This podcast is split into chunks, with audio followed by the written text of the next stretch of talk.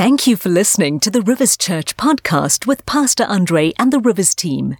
Be sure to subscribe for a weekly dose of encouragement and inspiration to help your daily life. We pray that this message will help in whatever season of life you might be in. How many of you have read some funny excuses in your life? People make excuses, you're like, oh, really? I was reading about excuses for no homework. My dad forgot to do my homework for me. Then this mother wrote this note Please excuse Eric from school on May the 5th through May the 19th. He's waiting in line for the new Star Wars film. Then please excuse my other son, John, from being absent January the 28th, 29th, 30th, 31st, 32nd, and 33rd. I think she's lost her mind. Here's some genuine insurance claim excuses. Leaving home for work, I drove out of my driveway straight into a bus. The bus was five minutes early. How's this? I don't know who was to blame for the accident. I wasn't looking. then one's related to pedestrians and people driving to pedestrians. The pedestrian had no idea which direction to run, so I ran him over. the car in front hit the pedestrian, but he got up, so I hit him again. Sounds like South Africa. Yeah. Yes, excuses made to traffic officers who stop you. I'm sorry for speeding, but without my glasses, I can hardly see the speedometer. Here's one. My wife ran off with a policeman. When I saw your flashing lights behind me, I didn't stop for a second because I thought you might be the policeman who's trying to bring her back to me. but wait, how many of you realize that in Hollywood, they have an excuse culture? They have people around them who help them make excuses when they're caught out. And it's, it's a huge thing. It's a whole culture. In 2007, Lindsay Lohan, I'll give you a number of them here. She was pulled over for driving under the influence. Police found cocaine in her jeans pocket, to which she gave the excuse that the pants weren't even hers. When she missed her court appearance, she said she'd lost her passport, so she couldn't make it back in time. In 2009, a man called Jeffrey Donovan, an actor from Burn Notice, was pulled over by the police after he nearly rode into the back of them and he failed the sobriety test, and walking along the line and so on. And he refused to submit to a breathalyzer, so they arrested him. And when he was brought into the police station, he said this The only mistake I made tonight was drinking Benadryl and three glasses of wine. Amazing how they think they can get away with it. Khloe Kardashian, which many of you don't know, she was arrested for driving under the influence, and uh, she said her deceased father was her excuse for her behavior. She said, Around the time I got pulled over, was the anniversary of my father's death. He died four years ago this September. The thing is, she was arrested in March. Tatum O'Neal, the Oscar winning actress, was caught red handed buying crack from a dealer in Manhattan. When questioned, she claimed she was doing research for the part. when the excuse didn't work, she insisted it was because she was grieving the loss of a beloved dog to cancer. Nicole Richie was pulled over when she was going the wrong way on, up onto a freeway ramp. Imagine going up the wrong way. She failed a, a, sobriety test. She admitted to being under the influence of marijuana and Vicodin.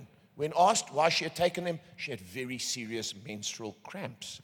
Gary Dourdan was found asleep behind the wheel of his car, passed out. When the police came along and wondered why he was sleeping in his car, they discovered cocaine and heroin and ecstasy. He tried to, he, he gave the lamest of excuses, saying the drugs weren't his. It's like a stash. Paris Hilton when a designer bag of cocaine was found in her handbag, like a little baggy thing that you put inside your handbag. Uh, they found it was, it was filled with cocaine. She said, I didn't know that it was there. I thought it contained chewing gum. Later, when she got caught out, she admitted it was hers. And then Charlie Sheen destroyed his hotel room, smashed it to pieces while under the influence of alcohol. His attorney got up in court and said that his client had had an adverse reaction to medication. How many of you know this is a culture of making excuses? And you can develop a culture of making excuses, or you can develop what I want to speak to you about today cultivating a no excuse culture. The more you make excuses, the more you drive success away from you. And the devil wants you to embrace excuses because excuses are what will keep you from church, keep you from marriage, keep you from serving, keep you from giving, keep you from honoring God, and if you're not careful, you will live in an excuse culture, which most people live in. There's a song, an old song by what's called the Kingsmen. They were a pop group, a Christian pop group. Excuses, excuses. You'll hear them every day, and the devil, he'll supply them if from church you stay away. When people come to know the Lord, the devil always loses. So to keep them away from church, he offers them excuses. Isn't that true? Listen, winners don't make excuses, they make a way. Christians don't make excuses, they should make a way because they serve a God who makes a way. You see success anywhere in the world, it's because people don't make excuses. Pep Guardiola, who is one of the best coaches in the world, Spanish footballer who became the coach, and he now coaches Man City. In case you haven't watched Man City, they usually at the top, and then you know they come down slightly, then they go back to the top. I thought I just mentioned that. But he's cultivated a no excuse culture. He says this. He says in football, the worst things are excuses. Excuses mean you cannot grow and move forward. So, church, this morning, this might be a challenge to you, but the challenge is coming because I want you to grow and I want you to move forward and I want us to enter 2024 strong, not weak. And December's a time when you can bring yourself, uh, bring excuses to yourself about what you eat, about what you're doing, about who you're hanging out with, what you're smoking, what you're drinking. It's the holidays. You won't grow and move forward. And you've got to build into yourself a no excuse culture. To ask yourself, is this true what I'm saying? Or am I making excuses? Excuses are as old as time. Adam blamed Eve. Eve blamed the serpent. You all know, and the serpent had no leg to stand on. And through the Bible, it's funny how you all laugh at that still. You remember in Exodus 32 when Aaron took all the earrings from the people and he made them into a golden calf. Moses comes down the mountain. He's furious. God's angry. And then he asks Aaron, What have you done? He says, They gave me the gold. I threw it in the fire, and out came this calf. And some of your lives are like that. You're like, I don't know how it happened. Stop making excuses. In Matthew chapter 25, the parable of the talents, the man who was given one talent didn't develop his talents, but guess who he blamed? He blamed his boss. And many of you are making excuses for your life and you're blaming your boss, but it's your responsibility. He says in Matthew 25, Master, he said, I knew you to be a hard man, harvesting where you haven't sown, gathering where you have not scattered seed. That's right. Bosses don't do the work, you do the work for them. So stop moaning about them and making excuses that you're not prospering. It's up to you. It's up to us to create a no excuse culture. I'm shocked at the common excuses that people give for not being successful in life. First the boss, then the country, then the economy, then the rich. If they weren't rich, I wouldn't be poor. That's an excuse. Are you with me? And excuses console us, but they make us victims of circumstance. George Washington Carver, that great American who came from slavery, he said 99% of the failures come from people who have the habit of making excuses. In other words, they have an excuse culture instead of a no excuse culture. Are you with me? Here's a definition of excuses in case you're not sure this morning what I'm talking about. It's going to get harder. I just warn you at the outset. It's verbal justification for some thought or action. Now, pause for a moment. I want to ask you, everyone in this room, what thought or action are you trying to justify right now? Just leave it right there. As the Bible says in Psalms, Selah. Think about that. Because for some of you, you need to think about it this morning. An argument in defense of one's actions. This is why I don't, or this is why I do. Hmm? One's actions, deeds, or behavior. Reason for failure to do something. Yeah, but you don't understand. No, you're making excuses. And then, given to be released from an obligation. What's an obligation? Tithing, coming to church. Hmm? What reasons do you give when you don't come, when you don't give? The only time you can be released from an obligation is when you can't make it to someone's dinner. But an obligation to sexual purity you need to keep. And stop making excuses about the fact that you were born like that. You weren't. You were born a sinner. It's getting very quiet in this early morning Presbyterian service. Are you with me? The only time you're released from an obligation, I love this, is in Deuteronomy 24. When a man is newly married, He's not to be drafted into military service or any other public duty. He's to be excused from duty for one year. Watch this. So he can stay at home and make his wife happy. This is the only time he will, by the way. After that, trouble cometh. Benjamin Franklin said, He that is good for making excuses is seldom good for anything else. You see, excuses and productivity are at odds with each other. Isn't that true? Creating excuses, they say in your brain, is as addictive as drug taking. becomes a pattern. And you keep doing it. And between us and greatness usually lie a few good excuses. And deeply rooted excuses get into our lives, but they change nothing. They just make us feel better. Listen, excuses cost you more than they buy you. And we were to be people who reject excuses and create a culture of no excuse. Brian Tracy says you can make excuses or you can make progress. You choose. You cannot do both. Isn't that the truth? And so we've got to be people who make progress. As Pep Guardiola says, you've got to grow or move forward. And excuses prevent you from doing that. I'm going to read a text of scripture, make a couple of comments on it. Then we'll look at under three main headings. Are you all with me? And I think it can help us to cultivate a no excuse culture. Luke chapter 14 is a parable that we all know pretty well about the parable, they call it the parable of the banquet. And I'm reading from the New Living Translation. It says, A man prepared a great feast, that's obviously God, and uh, sent out many invitations. When the banquet was ready, I want you to read this carefully with me. He sent his servant, we believe that's Jesus, or it could mean the Holy Spirit because Jesus isn't really the servant of the Father, he's the Son of the Father. The Holy Spirit's like the servant who goes out on behalf of the Godhead. Watch this. Tell the guests, come, the banquet is ready. What is the banquet? It's ready. But they all began making excuses. One said, I've just bought a field and I must inspect it. Please excuse me. Another said, I've just bought five pairs of oxen and I want to try them out. Please excuse me. Another said, I just got married and I can't come. The servant returned and told his master what he had said, and the master was happy and said, Don't worry, they can watch online. I'm glad I've got your attention in this early morning service. You notice what it says? The master was what? Say it out loud.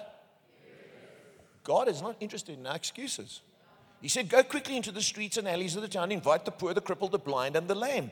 After the servant had done this, he reported, There's still room for more. So his master said, Go into the country lanes and behind the hedges and urge anyone you find to come so that the house will be full. For none of those I first invited will get even the smallest taste of my banquet. How many of you know he's pretty ticked off? Hmm? He doesn't say they're not going to get a taste. He says he won't even get a little bit. He's annoyed. God does not like excuses. Do you notice it says they all began to make excuses because excuses are part of the human condition. We all do it and we hate to admit it. You've got to break an excuse culture and create a no excuse culture.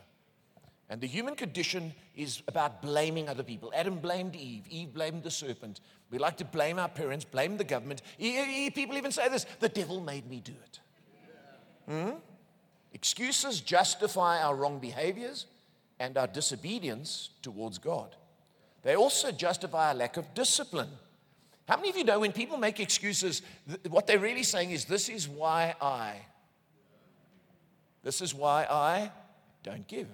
Don't serve. Don't attend church. Don't stay pure. I'm sexually immoral and proud of it.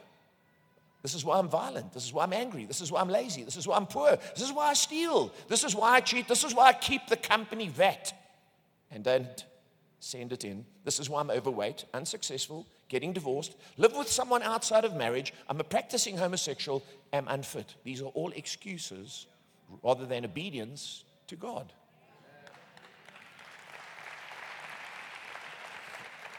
And we pack, pick up Hollywood's desire to create an excuse culture and we bring it into the church and we wonder why people don't tolerate it.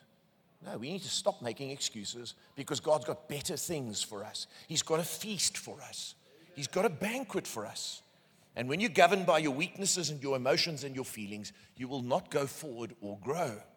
Ayn Rand is a author and philosopher. She wrote a book, Philosophy Who Needs It. She said this rationalization is a process of not perceiving reality, but of attempting to make reality fit one's emotions.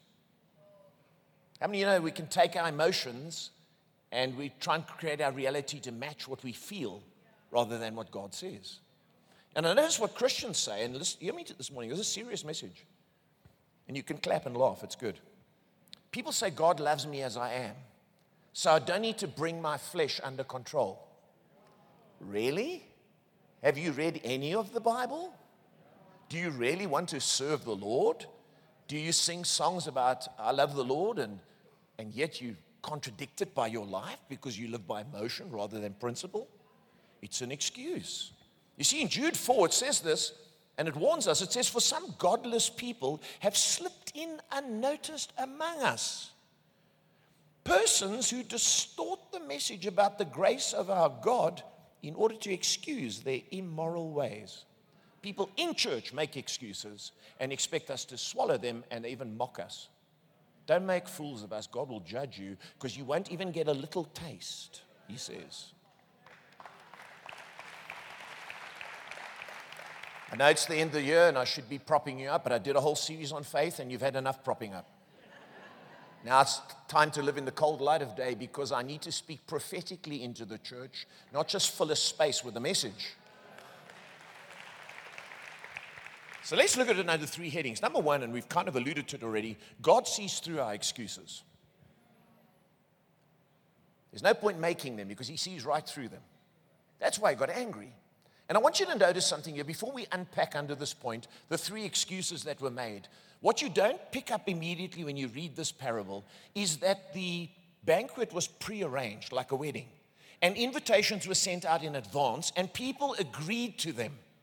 Then, when everything was ready, he said, Now you're supposed to come. Now you make excuses when you've pre agreed to come. I want to serve Jesus. I want to be a partner at Rivers Church. I want to live for Him. I want to be baptized. Then, when it gets hot, then you don't want to come to the banquet. Notice it's a banquet, not fasting. God invites us to something good, something rich, something overflowing. And he's prearranged it. In those days, when you had a banquet, I don't know if you realize how important it was, you didn't go to Pick n Pay or a catering company or Woolies and get pre-packed stuff and pack the trolley and shh, then when people didn't pitch up, you could take it back and get your money back. No, you killed live animals and you hung the meat up and it had to drip the blood out and you, to make bread by hand and knead it. Then when everything was made and you'd sweated blood and it, they don't come. See, Jesus hung on the cross and his blood dripped out. The bread of life was given. And we're like, I'm busy. Well, I feel like. Notice these excuses they made. Yeah. And God sees through our excuses. And by the way, when you make excuses too quickly, something's wrong. If, you, you've got excuses on the tip of your tongue, something's wrong. Agatha Christie, in her famous book, Seven Dials of Mystery, she says to rush, rush into explanations is always a sign of weakness. These excuses were feeble and they were on the tip of their tongue. Number one, I bought a field and I must inspect it. This is a possessions excuse. Who buys a field or a property without looking at it? And then you want to go see it at night. Are you mad? They didn't even have streetlights in those days. Hmm? Your biggest investment, what a weak excuse. If only sometimes we could listen to ourselves. Maybe we should tell people to make excuses. Just pause for a moment. I'm not going to say anything. Could you just repeat that? we, need to, we need to be difficult with it. We need to be challenging with this stuff. See, God sees them and he looks through them. And Warren Wiersbe, the uh, pastor and author who wrote so many wonderful commentaries, he said, In the East, the purchasing of property is often a long and complicated process. And the man who would have had many opportunities would have had many opportunities to examine the land he was buying. Anybody who purchases land that he has never examined, he's certainly taking a chance. Since most banquets were held in the evening, the man had little daylight left, even for a cursory investigation. The reason I'm expounding that is because I want you to think about some of the excuses that you make and really think about them because God sees right through them. Number two is a man who bought 10 oxen and must try them out. That's a business excuse. I mean, this is an expensive buy. This is part of agriculture. This is part of running a business. He would surely have seen and known them when he bought them. You go to those auctions and markets and you look at the thing. There it is in all its glory with its muscles and its credentials, and it can produce so many other oxen if they mate and all that. It's like buying a tractor. You don't, you don't buy a tractor from a picture. You go and you test it and you sit on it, and then, then they deliver it, and then you know what you've bought. He says that, in fact, the original Greek implies, I'm on my way to try them out at night. Aren't you scum to give an excuse like that?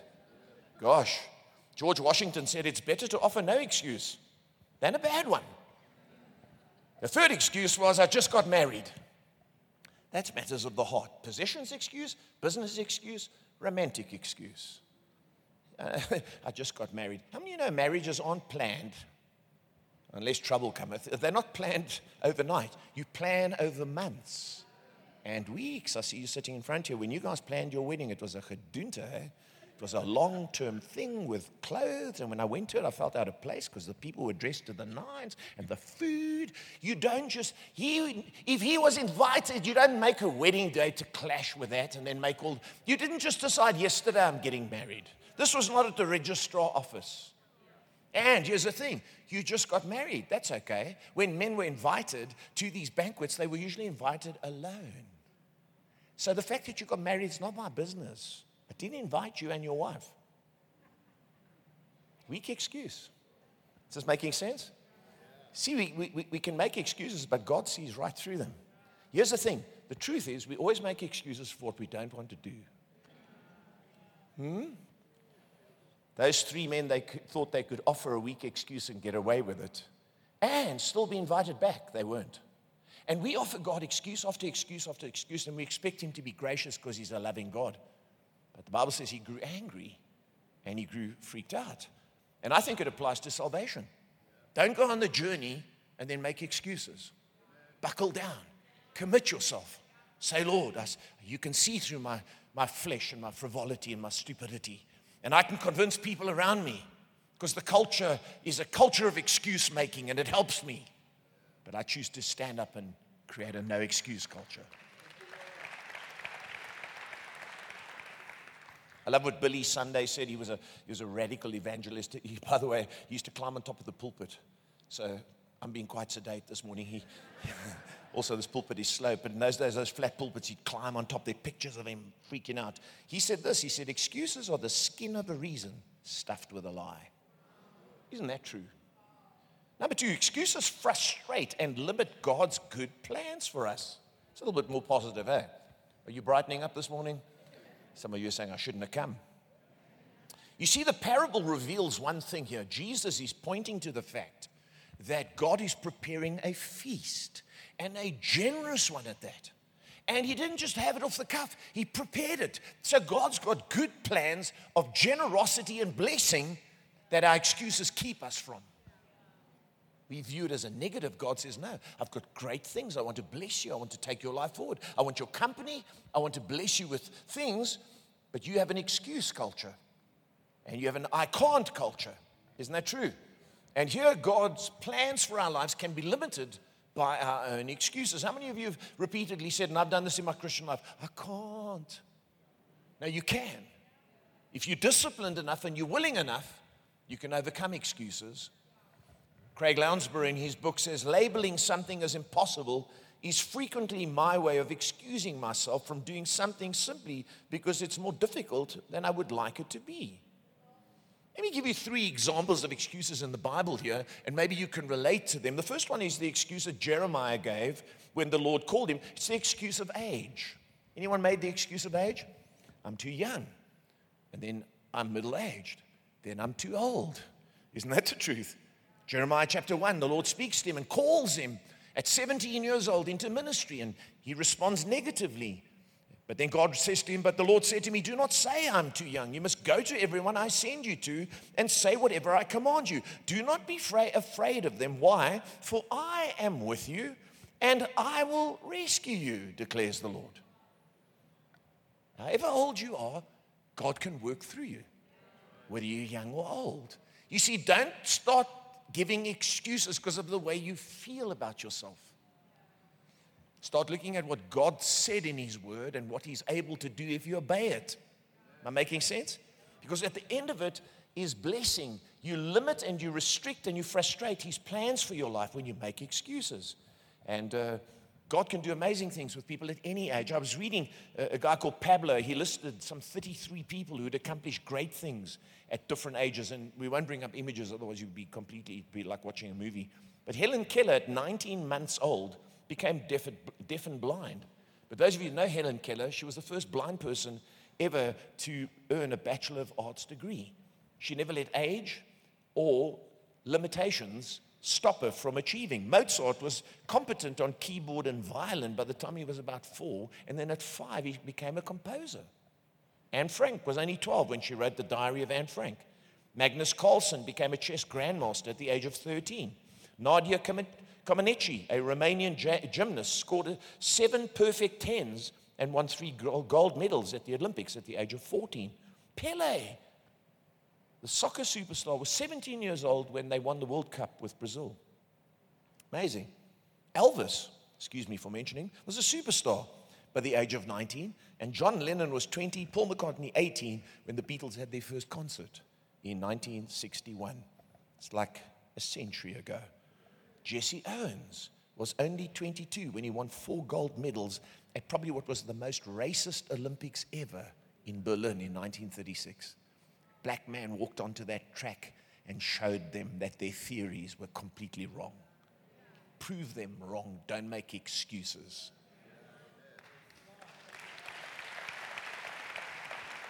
Beethoven was a piano virtuoso by the age of 23. Roger Bannister, you all remember, only 25 when he broke the four minute mile uh, record. Albert Einstein was 26 when he wrote the theory of relativity. I'd like to ask some 26 year olds, what, you, what games are you currently playing right now on your phone or on, uh, with your gaming console? Because you should be writing the theory of relativity. But nonetheless, it's amazing how we can excuse ourselves. I'm too busy, I'm too tired, I'm not educated enough. It's my race, it's my background, it's our country, it's the boss, it's the economy. It's Rivers Church that locked the gates. Michelangelo created. Michelangelo created two of the world's greatest sculptures, David and Pieta by the age of 28. Alexander the Great had conquered the world by 29. J.K. Rowling, at 30 years of age, finished the manuscript of Harry Potter. Amelia Earhart was 31 when she was the first woman to fly alone across the Atlantic Ocean. Some people can't drive alone to church to come to sisters. Just thought I'd mention that. Edmund Hillary was 33 when he was the first man to reach the summit of Mount Everest. Marie Curie was 35 years, years old when she got nominated for a Nobel Prize in Physics. The Wright brothers, Orville and Wilbur, were 32 and 36 when they built the first powered aircraft. Neil Armstrong was only 38 when he became the first man to set foot on the moon. Christopher Columbus was 41 when he discovered the Americas. Abraham Lincoln, let's start to move to the older people here because you're all sitting there going, You didn't mention me, I'm getting to you. Abraham Lincoln was 52 when he became president. John F. Kennedy was 43 when he became president of the United States. Henry Ford was 45 when the Model T was first launched. Why haven't you invented a car yet? What's the matter with you? Leonardo da Vinci was 51 when he painted the Mona Lisa. Ray Kroc was 53 when he bought the McDonald's franchise and grew it in unimaginable ways. Hmm? 51. Sorry, 53. Some of you give up when you're 30. The government must pay my loan. My student loan must be paid by the government, and the government must give me a house because it's very hard for my generation. You have no idea. Someone mentioned to me that they heard me say this, and I'm not done yet. They heard me say this that I earned 350 Rand a month as a minister in full time ministry. It was the payment on my Alfa Romeo. So they paid me, and then it got taken out by the debit order. So I essentially earned nothing for the first 18 months of my ministry. We lived off our business and the money we sold, but we didn't complain or write a letter to the assemblies of God or have placards in the street or protest at the assemblies of God offices. Fair pay for men and women, fair pay for pastors. The workers worthy of his wages. The work. We silly people making excuses that only keep us impoverished. We've got an excuse culture. We've got a protest culture. We've got a blame culture. But Christians must be people who develop a no excuse culture. Chesley Sully Sullenberger was 57 when he successfully landed that US Airlines plane, Flight 1549. Remember, he landed on, uh, on, on the river, and the people survived the Hudson River after hitting birds and all 155 passengers aboard survived. 57 year old man took a chance to make people, to get people saved. And then for all of you in South Africa, Colonel Harlan Sanders was 61 when he started the KFC franchise, and the whole of South Africa has made them rich. Nelson Mandela was 76 when he became president of our country. And I tell you what, we've not had a man of that caliber since. With all respect to people who've served, he was incredible. And so, age, let's not make an excuse of age. God's got things for our lives, but we can present our physical and our emotional and our sexual and our mental and our age and our spiritual limits. But God says, don't say that about yourself. I can work in you. Number two is, the, is this excuse Gideon made. Are you all still with me? Gideon made an excuse, excuse of weakness. And when the Lord called him to go and free Israel in Judges 6, it says the Lord turned to him and said, Go in the strength you have and save Israel out of Midian's hand. Am I not sending you? Pardon me, my Lord, Gideon replied. But how can I save Israel? My clan is the weakest in Manasseh, and I am the least in my family. How many people have said to God, I can't do what you're asking me because I'm too weak? And yes, I've always been weak. My family's weak, and I'm weak. I inherited this weakness. Are you getting me here? Read between the lines. God says, I'm Sorry, I, I, look, I see right through your excuses, and you're frustrating and limiting my plans for Israel and you. Just don't say that. I'll go with you. And we know the story of Gideon. He went, he overcame the enemy, and he became such a leader that they even worshiped his vest after he was gone. Isn't it incredible what God can do? But if you give in to weaknesses like that, see, and you, you tell yourself, you have a, I have a disorder. My whole family's like that. We've always had this propensity. Shannon Alder, in her book, talks about the definition of a victim. She says, You're a victim, it's a noun. And then the first definition is the moment you tell everyone you have a mental disorder in order to excuse your behavior. Now, you need to rely on God, not say you're too weak to be obedient. Number three, let me lessen your pain. Moses. He made the excuse of, I've always been like this. And he tries to limit God. Exodus, God called him and he responds. But Moses said to the Lord, Who am I that I should go to Pharaoh and bring the Israelites out of Egypt? And God said, I will be with you. How many of you know as a Christian, it's not the rules and laws that keep us, it's His presence. That's why it's so important to come and worship and sing because His presence, as we sing, He fills. Open your mouth and I will fill it. As you sing, the presence of God comes. Then you have the strength to overcome. You can't overcome because you're a member and you've got a membership form or a membership certificate on your wall. That won't keep you. It's His presence. And the more you make excuses, the more you drive His presence away. And He calls you, He summoned you, He saved you because He's got a good plan, He's got a feast for you. But you're frustrated and you're limited. Exodus 4 and verse 10. God uh, speaks to Moses again. Uh, Moses said to the Lord, Pardon your servant. He's like Gideon, he's trying to be nice. I've never been eloquent, neither in the past, nor since you have spoken to your servant. I am slow of speech and tongue. But God says, Now go, I will help you speak, and I will teach you what to say. You see, this is what Moses, listen to me, this is what Moses is saying. I've had these issues since I was very young. And I've tried to overcome them, but now I'm just going to live with them. It's a, it's a, it's, it's, it sounds so clever.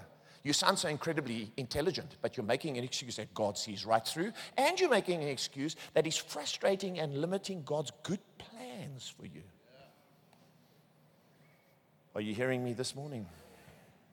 See, we blame our upbringing, you say, We've always been like this, Lord. Never have I been good, and I'm still not good, and I've tried to be, but I can't. No, you're making excuses. You've got to determine to be disciplined and committed and to have a no excuse culture. Ben Carson said this. He's a wonderful doctor and has overcome poverty and, and everything to rise up and be who he is. He says, It doesn't matter if you come from the inner city. People who fail in life are people who find lots of excuses. It's never too late for a person to recognize that they have potential in themselves.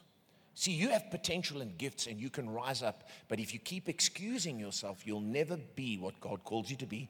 You'll frustrate and limit His good plans for your life. Have I made sense this morning? Uh, I just want to encourage you. There's things that you, you think you can't do that you can. And uh, to give you a classic example, uh, I was reading about this seven year old girl, Anaya Ellick. Listen to me, she's got no hands. Can you see? What's she holding there? Well, she won a handwriting contest because out of 50 entrants, she was the best.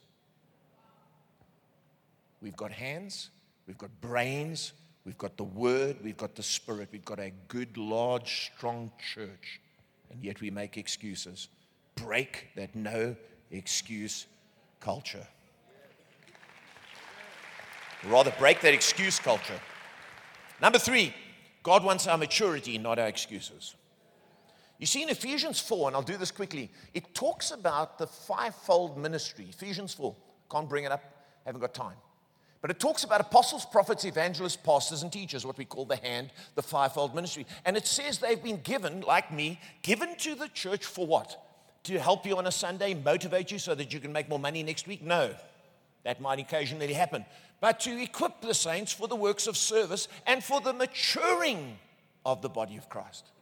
What is maturity? Is when you can take responsibility for your actions without making excuses. A child doesn't. A child excuses its behavior. But you didn't, and you promised. Eh, eh. That's immaturity. Maturity says, Yes, I did wrong, Dad, Mom, sorry. I will do better next time. So, maturity. Excuses show immaturity. Roy Bennett said this maturity is when you stop complaining and making excuses and start making changes. So, if that's what Ephesians 4 says, we now come to 5 where he starts to talk about what maturity looks like. And, and, and God wants our maturity, not our excuses. He says, You can be sure that no immoral, impure, or greedy person will inherit the kingdom of Christ and of God. For a greedy person is an idolater, worshiping the things of this world. Now, watch. Don't be fooled by those who try to excuse these sins. Which sins? Immorality, impurity, and greediness, materialism. For the anger of God will fall on all who disobey him. Don't participate in the things these people do. For once you were full of darkness, now you have light from the Lord. So live as people of light. Sin limits you and puts you back in darkness. When you serve God and honor Him, light comes. But there are people around you who are ready to drag you back into immaturity where you live by your feelings and you excuse them. Are you hearing me? We can't be those people. We've got to say, no, I don't live by my impulses and my appetites. I live by what God says. And sometimes it's tough. And we will slip up and we will fall into these, but we don't practice them and excuse them. Everybody eats a lot, it's not just me impure. Yeah, you know, uh, uh, living with my girlfriend. It's just a piece of paper. Yeah, try and get a car without a piece of paper. Come on now. We have got to be people who stop making excuses. We develop a no excuse culture so we can be mature and we can move forward. Galatians chapter 5, as I begin to move to close, as for you, my brothers and sisters, you were called to be free, but do not let this freedom become an excuse for letting your physical desires control you. Our physical desires are ready to control us at the drop of a hat, and we've got to say no. We are not married for 50 years and in ministry for 40 by accident or because we were born. Yes, I always knew when I was three. I was really in front of the mirror preaching. God called me and I said, like Gideon, no way. No way. Are you kidding me? Get behind me, Satan. So, this is not something natural. This is something God does despite who you are. That's why pastors fail, and that's why we have weaknesses, because God uses us despite ourselves so that He gets the glory. So, I want to encourage you don't make excuses for church attendance as the year winds down. It's been a hard year. We are tired. But all the more we need refreshing if we're tired and worn out, and you get it in the presence of God. Maybe step back from serving, but let's cultivate a no excuse culture. And let's be committed to serving God. Don't be put off by rude people, by traffic in the parking area, by us talking about breakthrough offering. Uh, we're putting up a building. that's going to cost 48 million rand, and it will serve people when I'm dead and gone. So think beyond yourself and don't make excuses. Honor God. You know, sometimes our commitments are made and then the temptations come. As I close this morning, and I'm, I'm out of time now. I've got to pray with you, but I trust you've been helped. Um, C.S. Lewis, you all named the author and Christian scholar, he took his commitments very seriously and he never made excuses. And we've quoted him a lot and read about him a lot, but His biography tells of his suffering in his life. He went through a long period of suffering, and it wasn't just physical. He had a friend, and his friend was in the war, World War One. And uh, his friend kept saying to him, I'm anxious, I'm worried, I'm anxious. And he said, What? He said, I've got a wife and children. And I'm anxious and I'm stressed about it. And who will take care of them when I, if I die in the, in the war? Well, guess what? World War I dragged on and his friend died. And C.S. Lewis had committed to him that he would support his family. Here's the thing you say, well, that's wonderful. No, his wife was obnoxious. She was rude. She was unappreciative. She was ungrateful. She used to be absolutely incredibly difficult to deal with. But guess what? He was not put off. He had made a commitment. And he didn't let her behavior excuse him from the commitment. You and I will face challenges to our commitments people's behavior around us will tempt us and drag us, or they will tempt us to be put off our commitment. You've got to just keep going because we've made a commitment to honor God and not to make excuses. We hope you have been blessed and inspired by this message.